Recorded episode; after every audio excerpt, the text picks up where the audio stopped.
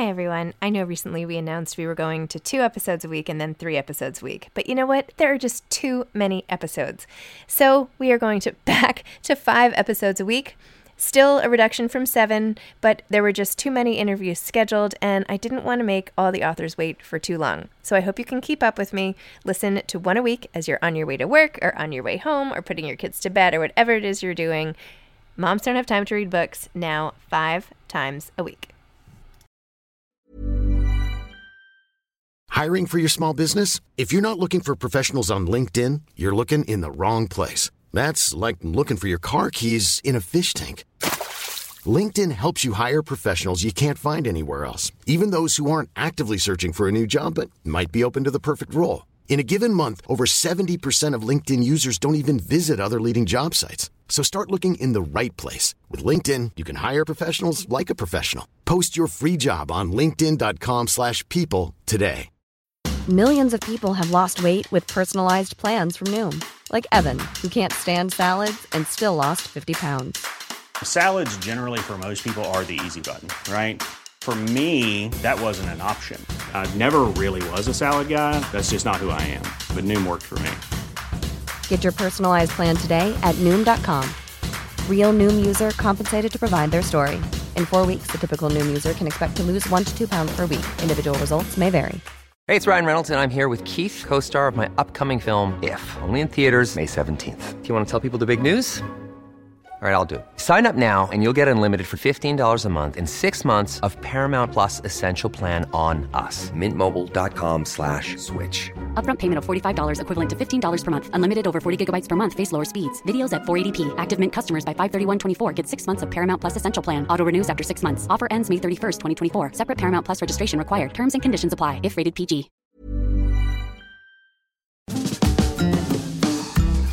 Hi, I'm Zibby Owens, the creator and host of the award winning podcast that you're listening to right now. Thank you so much, called Moms Don't Have Time to Read Books. It is a daily podcast, 365 days a year, and each day we talk to an author about all of the things related to their career, their book, their life, and more in 30 minutes or less because who has time? I am now an author myself, although I wasn't when I started this podcast. And you can get my new memoir, Bookends, a memoir of love, loss, and literature, wherever books are sold starting July 1st. And my children's book, Princess Charming. You can learn more about me at zibbyowens.com. But really, you're here to learn more about the authors, and that is what we're going to do. Also, be sure to check out all the other podcasts in the Zcast Podcast Network. You can learn more at zcastnetwork.com and definitely check out those shows as well. Monica Heisey is the author of Really Good, Actually, a novel. We actually got to do this episode in person. We share a PR guru named Paul Bogaards, who was in the room as we recorded. And Monica is sensational. Her book was so funny. Well, anyway, listen. Monica is an essayist, comedian, and screenwriter from Toronto. Her writing has been published in The New Yorker, The New York Times, Vogue, Elle, The Guardian, Glamour, New York Magazine, and Vice, among others. She has written for television shows like Schitt's Creek, Workin' Moms, and Everything I Know About Love. She lives in London. Welcome, Monica. Thank you so much for coming on Moms Don't Have Time to Read Books to discuss really good, actually. No, thank you so much for having me. Is everybody like making the same joke that it's really good? Almost every headline. I feel so bad. I know. I was like, oh my gosh, I'm making the same joke that everyone's going to make, I, but I can't not make it. Honestly, I set you up for that. So that I You did, that's, right? That's on me, Okay, ultimately. Thank you for taking responsibility. I appreciate that. Okay, tell listeners about Really Good Actually. Tell me how it became a book, how you thought of the whole thing, how it reflects your own life, and all that.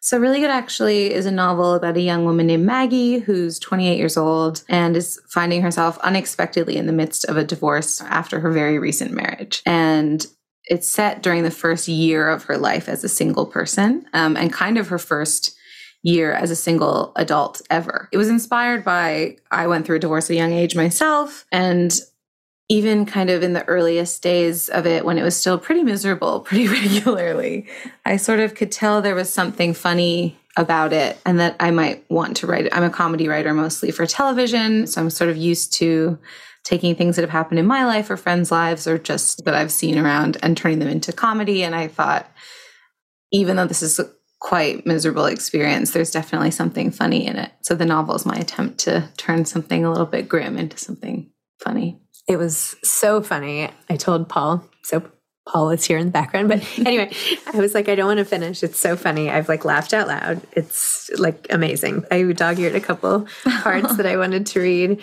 Well, not all these are as funny, I guess, but Well, Anyway, well, I'll read a couple. hit on a beautiful No, I'm kidding. I'm totally, instead. I'm totally kidding. I'm totally kidding. When we were married, John rarely stayed out late. On the few occasions he did, I would enjoy my evening until about two, then lie awake staring at the ceiling, thinking about all the things that could go wrong. What if the power went out and I needed to know how to interact with that big box in the basement? Our back door was rickety and unreliable. No matter how carefully I closed the bolts, checked and double checked that I'd done it, fear would keep me awake. I'd get up to redo it 10 times in the night in case someone was about to break in and kill me. I didn't worry about that anymore. Maybe someone will break in and kill me, I'd think. Perfect. and let's see. Oh, this is so funny. All the songs I'm singing about are heartbreak, and the raw emotion of my recent experience informs each number. People are so moved, some of them are weeping. Much of the audience is enthralled strangers, all of whom find me mysterious and alluring. The friends I came with are dumbstruck. No one can believe that I've been hiding this voice, that I've been so humble about it. We thought all her grief would be for nothing, one whispers to another, but look what she's done with it. She's like Nora Ephron, if Nora Ephron had the voice of Adele. Yeah, one of Maggie's many deluded fantasies that sort of pepper the book is this idea that people want to watch you doing karaoke. a fantasy I think all of us have indulged a couple of times. the part about the the hamburgers when the delivery man is outside. Not that it's like a plot giver away, but it's just so funny when uh, she's ordering in like paperless post or whatever it is, and the delivery man is accidentally calling her ex every time in the middle of the night. Yeah, a friend of mine found out a couple years ago that for two full years, her ex boyfriend was getting an email every single time she ordered rotisserie chicken from this Canadian rotisserie chicken chain. and she was like, It's not that embarrassing, but I just felt so exposed. Mm-hmm. And I think that's that's something that Maggie feels sort of throughout the book is just very exposed. But the way you wrote it is so funny. I mean, those I think you wrote those were like emails to customer service. Yeah. Right. I mean, you, you could have said that in so many ways, but the mix of forms and the way you handle the material and present it, and some is like Maggie and her friends just hanging out, and others are these funny letters or whatever. So tell me about how you structured the story and all the different characters and the choice of different form elements like that. I think when I sat down to write the novel, because I knew it was going to be so intensely set inside one character's head, mm-hmm. and because she was experiencing things that were inspired by my own emotions, but that I wanted to be really fictional events, I thought I really need to get to know this person and the ways where we overlap and the ways where we really diverge. So I wanted to do a lot of character exercises to kind of get to know Maggie. So there are all of these short form pieces kind of scattered throughout the book. Google search histories that and so funny. So funny. Oh my God. personal Loved. fantasies and you know emails and mm-hmm. you know dating app conversations Yep. and all of those were kind of my first attempts at getting to know this character and hmm. building up her voice and my sense of her worldview um, even the the list that opens the novel which is a, a list of reasons that maggie and her husband john broke up that was almost the first thing i wrote in the book to kind of try and get my head around who this person was what her relationship meant to her and the ways that it was going to kind of go very wrong for her. So, yeah, the short form pieces were kind of my something so that I wasn't starting with a blank page. So I felt on solid footing that I understood who this person was. And then I'm a big outline girl. So then I did a big outline of kind of the plot as it would transpire after I had those short form pieces and kind of a character grounding. Wow. So go back to how you got your start, even in TV writing and writing in general, and where Yeah. where are you from? Like, give me some context. Where? How did you show up Who here? the today? hell are you? Yeah. I am a, a writer. I started in in Toronto, where I'm from, and I've always kind of written and and also always kind of been involved in comedy performance as well. At university, even was like part of the school newspaper and like in an improv troupe and stuff. So those have been passions of mine for a long time. And I wrote a book in 2015 that was based on like a joke advice column I had for a website called She Does the City in Toronto lovely local website. And it was sort of joke advice and kind of personal essays, but also had some of those little short form humor pieces as well, which are sort of, I think, where I kind of got my start is writing like odd humor pieces for like independent websites like the Hairpin, the best website ever, now defunct, and also like the New Yorker, Shouts and Murmurs and stuff. And then off the back of that book, I was promoting that book and I met some amazing women at a comedy show where I was kind of being interviewed and they were doing improv based on the interview answers. And they were just setting up the first season of their sketch show called Baroness von Sketch Show, which is a great Canadian comedy show that ran for five, maybe six seasons. They asked if I had any samples of like sketch comedy. And I had just come back from doing a summer at the Edinburgh Fringe with some friends. So I did. And that was my first TV job. And then the book also led me to Schitt's Creek, which is my second TV job. Um, just the luckiest person in the world to have those be my first two jobs. Someone had given Dan a copy of my book, and again, they reached out and asked if I had a sample. And I didn't have a half hour narrative sample, but I said that I did. And I wrote one over the course of like a frantic weekend. Oh my gosh. And sent it off. I'm just looking for the file. just get, I'm going to reformat it. This PDF converter is Yeah, going to take about 48 hours. Computer trouble. yeah, exactly. Um, Oh my gosh. So I was really, really lucky and then really fell in love with writing comedy for TV and have been doing that for most of my career. Oh my gosh. Wait, go back to starting. Okay, so you send the sample. Yeah. Finally. they obviously love it. Um, and then, so did you go into a writer's room or like explain, like, how long did you work on that and which, epi- or how many episodes or temp? I don't know. Yeah, I was on uh, seasons three and four of the show as a writer, one small part of a big team. And it, it was just, I mean, it was where I learned how to kind of do any of it.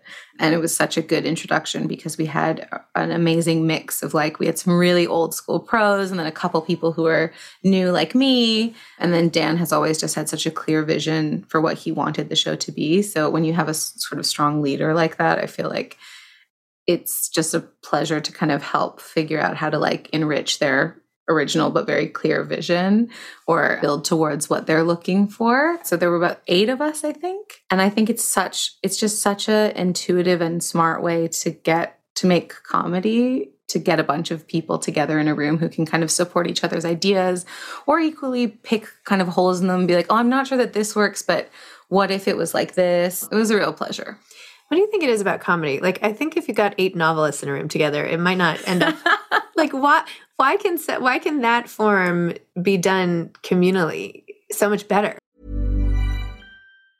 Hiring for your small business? If you're not looking for professionals on LinkedIn, you're looking in the wrong place. That's like looking for your car keys in a fish tank. LinkedIn helps you hire professionals you can't find anywhere else, even those who aren't actively searching for a new job but might be open to the perfect role. In a given month, over 70% of LinkedIn users don't even visit other leading job sites. So start looking in the right place. With LinkedIn, you can hire professionals like a professional. Post your free job on linkedin.com/people slash people today. There's never been a faster or easier way to start your weight loss journey than with PlushCare. PlushCare accepts most insurance plans and gives you online access to board-certified physicians who can prescribe FDA-approved weight loss medications like Wegovy and Zepbound for those who qualify. Take charge of your health and speak with a board-certified physician about a weight loss plan that's right for you. Get started today at plushcare.com slash weight loss. That's plushcare.com slash weight loss. plushcare.com slash weight loss. This episode is sponsored by BetterHelp. Sometimes we all have stuff we need to get off our chests. Even if we don't think it's interfering with our daily life, there are some things you just haven't processed, be it grief or trauma, eating disorders, anything. It might be time to work on those things, and I have a solution for you therapy. Online therapy by BetterHelp. It's designed to be convenient, flexible, and suited to your schedule. I took the brief questionnaire online where there were, I don't know, 20 questions. It didn't take long at all, maybe three minutes. And then I got matched with a therapist who could help me work on whatever. I picked trauma because even though it happened in 2001, I am somehow still not over the loss of my friend on 9 11. And it is what it is. BetterHelp is going to help, and I am so excited, especially because with my special code, instead of $80 a month, it is 10% off, $72 a month, which is so much less than traditional therapy, and you'll get a perfect therapist for you. There are 35,000 therapists to choose from, so you'll find the right one. Get it off your chest with BetterHelp. Visit betterhelp.com slash moms don't have time today to get 10% off your first month. That's betterhelp, H-E-L-P dot com slash moms don't have time. God, that's a really good question. I think part of it must be the immediate response. Like, it's so easy to doubt yourself when you're writing alone as to whether something's funny, but a laugh is is like an instinctual reaction that you kind of have no control over. So if you can elicit laughs from a room full of people, then you know you're kind of on the right path. So it feels really like really helpful kind of live and immediate feedback. Definitely writing the novel was a, a really intense shift to be like, oh, it's just me uh, for now. I mean, obviously, I was so lucky to find my editors. I have two amazing editors, one in the UK and one over here. We all worked on the book together. But before I found them, I had to write the entire thing by myself, which was so unexpectedly confronting because I only really had my own sense of humor to go off of. And I'm used to having like a room full of people that I can be like, is this anything? And they can tell me if it is or isn't, but it was just me. so it's just how hard you were making yourself laugh. yeah, much. kind of. Yeah. yeah, yeah. How crazy I looked in my in my office laughing by myself. Why even try a novel? Like your TV career is taking off. Why why go this route? I think because this story is so personal, I did want it to be kind of something that I was at the helm of. And also it's very interior story. It takes place a lot inside Maggie's head and deals a lot with feelings of criticism and feelings of self doubt.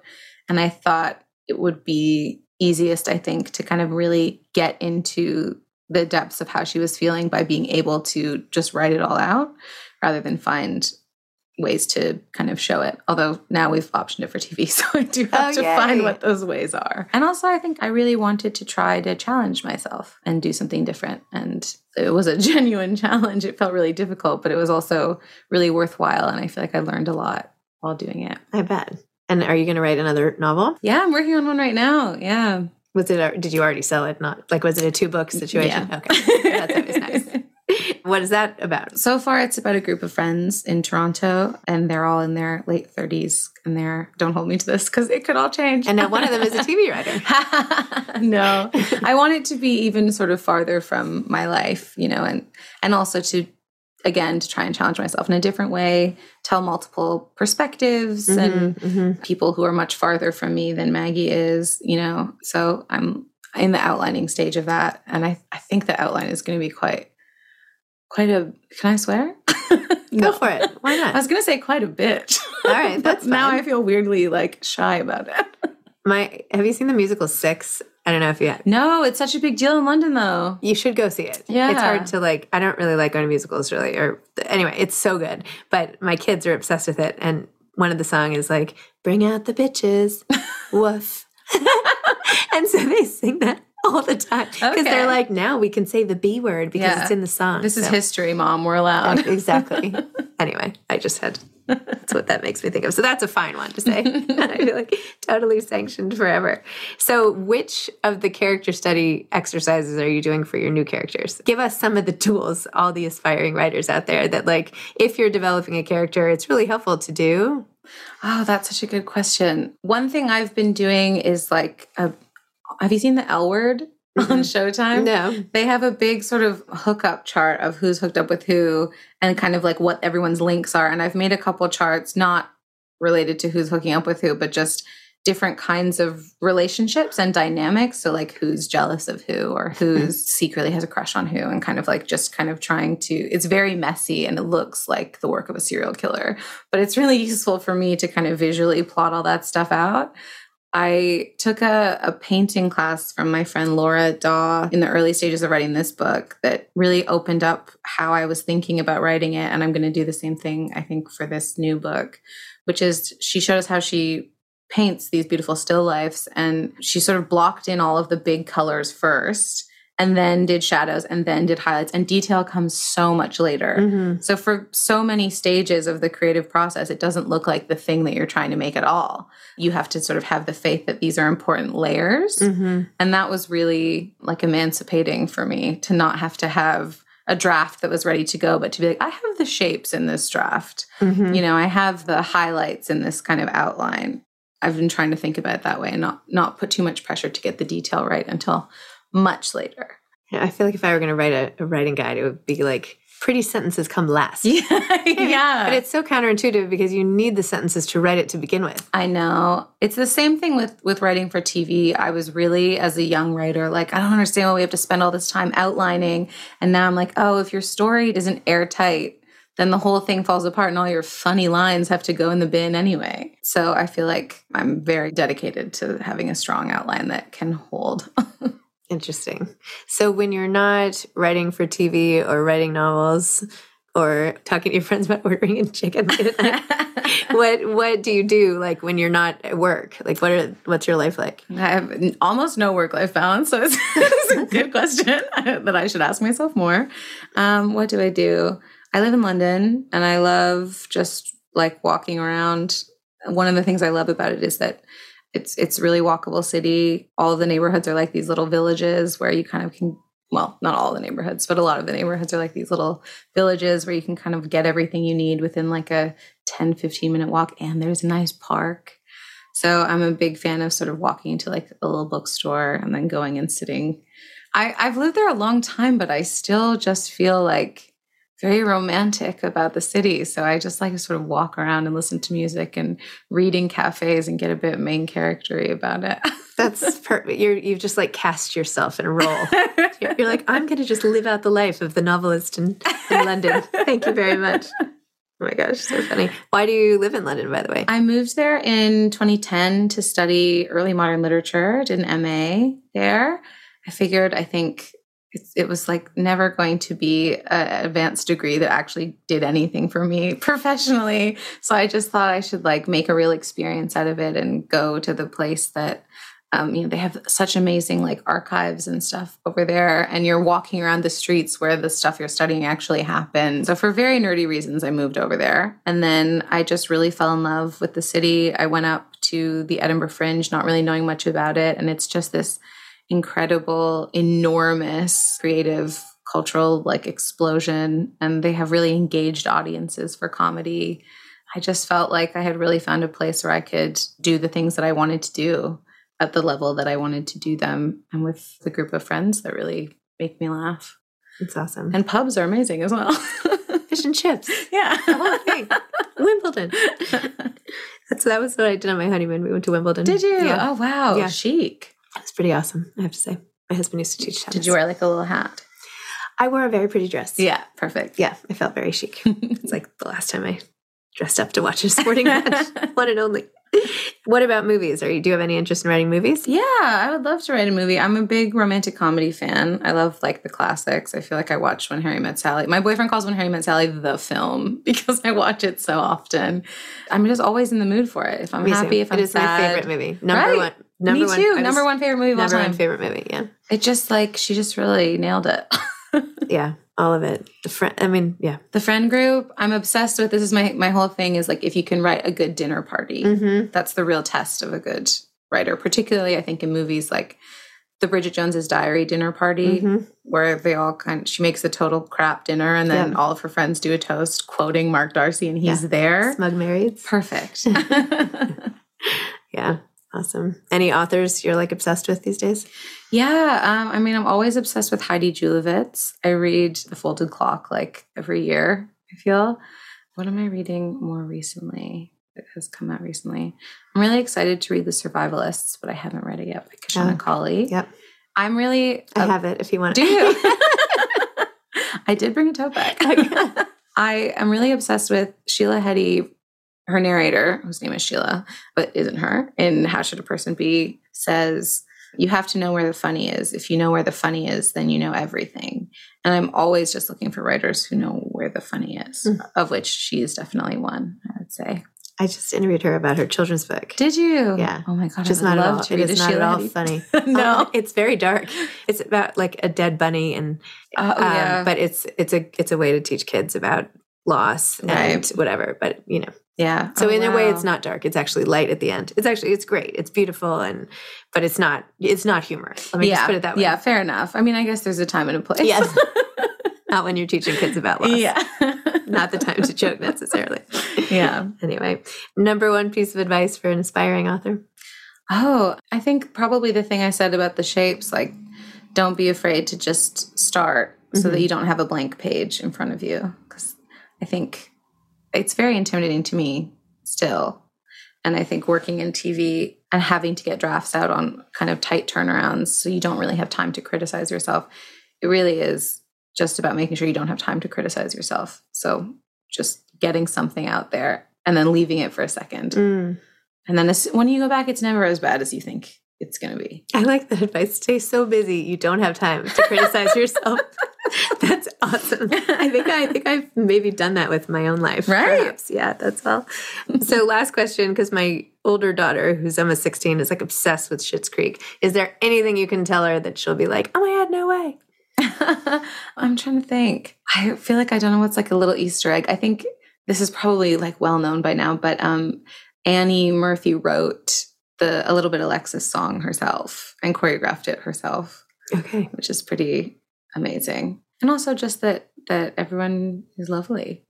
You know, I feel like everyone's like, "Oh my god, was it as fun as it seemed to work on it?" And you know, yeah. Awesome. More fun than a room full of eight novelists. Thank you so much for coming on, Monica. Really excited for your next book and good luck. Thank you so much for having me. Pleasure. Thanks for listening to this episode of Moms Don't Have Time to Read Books. Don't forget to follow me on Instagram at Zibby Owens and at Moms Don't Have Time to Read Books. Also, sign up for my newsletter at zibbyowens.com and sign up for my virtual book club and meet lots of authors on Zoom every other week. Thanks so much to Steve and Ryan at Texture Sound for the sound editing. And thank you to Morning Moon Productions for providing this fantastic intro and outro music.